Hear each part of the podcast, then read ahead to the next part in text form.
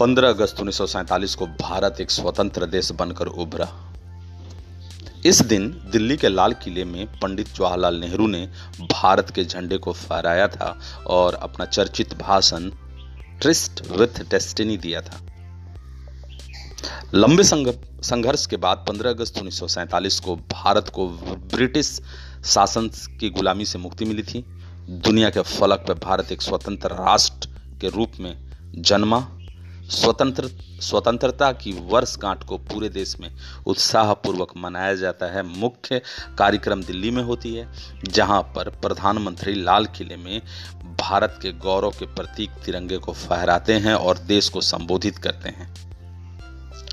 स्वतंत्रता दिवस के मौके पर देश भर में उन योद्धाओं जैसे महात्मा गांधी सुभाष चंद्र बोस, मंगल पांडे, भगत सिंह जवाहरलाल नेहरू, सरदार वल्लभ भाई पटेल आदि अन्य कई नेताओं को याद किया जाता है, जिनके अथक प्रयासों और बलिदानों के भूते हमें आज़ादी मिली थी।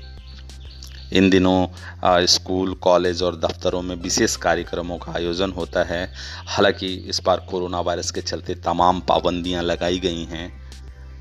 आइए आज 15 अगस्त के इस महत्व को हम समझें। 15 अगस्त उन्नीस को भारत 200 वर्षों की अंग्रेज़ों की गुलामी से मुक्त हुआ था और इसमें हमारे कई स्वतंत्रता सैलानियों ने अपनी जान दी थी, अपना बलिदान दिया था। भारत 15 अगस्त को आज़ाद ज़रूर हो गया, लेकिन उस समय हमारा कोई राष्ट्रगान नहीं था। हालाँकि रविंद्रनाथ टैगोर जनगण मन 1911 में ही लिख चुके थे, लेकिन राष्ट्रगान 1950 में ही बन पाया। लॉर्ड माउंटबेटन ही थे जिन्होंने निजी तौर पर भारत की स्वतंत्रता के लिए 15 अगस्त का दिन तय किया था, क्योंकि इस दिन वह अपने कार्यकाल के लिए बेहद सौभाग्यशाली मानते थे। 15 अगस्त को हमारे महान स्वतंत्रता सैलानियों को श्रद्धांजलि दी जाती है और उनका सम्मान किया जाता है। इस दिन देशभक्ति के गीत और नारे लगाए जाते हैं। वहीं कुछ लोग पतंग उड़ाकर आज़ादी का पर्व मनाते हैं। कई वर्षों के विद्रोह के बाद ही हमने स्वतंत्रता प्राप्त की थी और 15 अगस्त उन्नीस सौ सैंतालीस को भारत एक स्वतंत्र देश बनकर उभरा। इस दिन दिल्ली के लाल किले में पंडित जवाहरलाल नेहरू ने भारत के झंडे को फहराया था और अपना चर्चित भाषण ट्रिस्ट विथ डेस्टिनी दिया था। आज़ादी सिर्फ़ गुलामी से मुक्ति नहीं है, बल्कि यह हमारे अस्तित्व के लिए भी ज़रूरी है। हमारी आज़ादी के लिए असंख्य लोगों ने अपनी जानें निछावर कर दी। वे जानते थे कि उनकी जान जा रही है, लेकिन देश की संप्रभुता को बचाने के लिए यह काम आएगी। हमारे ऐसे वीर, पूर्वजों और बलिदानी भारतीयों का इतिहास हमें जानना अत्यंत आवश्यक है और ये ज्ञानवर्धन भी है। हम अपने पूर्वजों के कर्तव्य को सीखकर अपने भारत को महान बने रहने और बनाने के लिए संघर्षरत हैं। लंबे और संघर्ष और बलिदान के बाद मिली आज़ादी को आज की पीढ़ी सिर्फ़ कहानी की तरह ना समझे। उनके पीड़ा, संघर्ष और वेदना को समझे।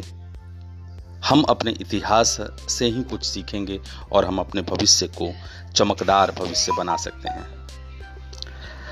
आज़ादी मिलने से पहले देश में अंग्रेज़ी शासक राज कर रहे थे। उनके नियम बहुत सख्त थे। भारतीयों को गुलाम बनाने की प्रवृत्ति के खिलाफ हमारे देश के महान पूर्वजों ने कड़ा संघर्ष किया।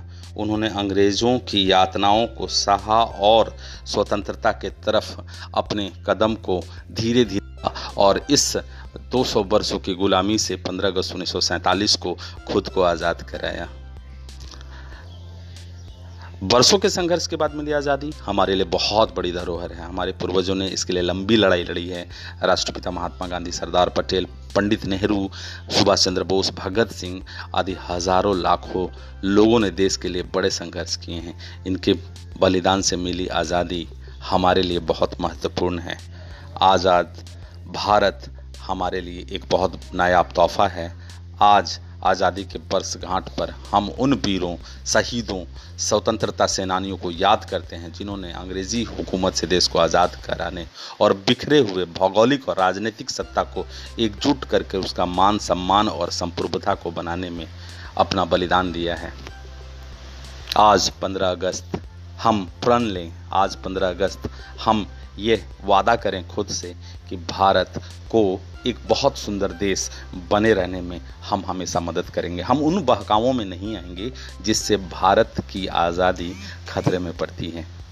भाईचारा, अपनापन, एक दूसरे को संभालने, देखने और विकास करने की नीति हम अपनाएँगे और इसी को हम सही श्रद्धांजलि कहेंगे अपने सेनानियों के लिए जिन्होंने हमारे देश को आज़ाद करने में अपनी जान तक देने के लिए पीछे नहीं हटे। मैं अरशद अली, राष्ट्रीय कंप्यूटर प्रशिक्षण परियोजना। आज प्रण लेता हूँ कि मैं भारत की आज़ादी को, भारत की आज़ादी को मेंटेन रखने के लिए अपना सब कुछ निछावर कर दूँगा। और यही प्रण मैं आपसे भी चाहता हूँ, आप भी ये प्रण करें। यह देश हमारा है और हमारी पहचान इस देश से है। और यह देश जब तक धरती पर अपने मानचित्र पर रहे, पूरे सानो शौकत के साथ रहे, क्योंकि भारत का वर्तमान भविष्य तो छोड़िए पास्ट वर्तमान और भविष्य सभी खूबसूरत रहा है और हमेशा रहेगा। धन्यवाद। जय हिंद, जय भारत।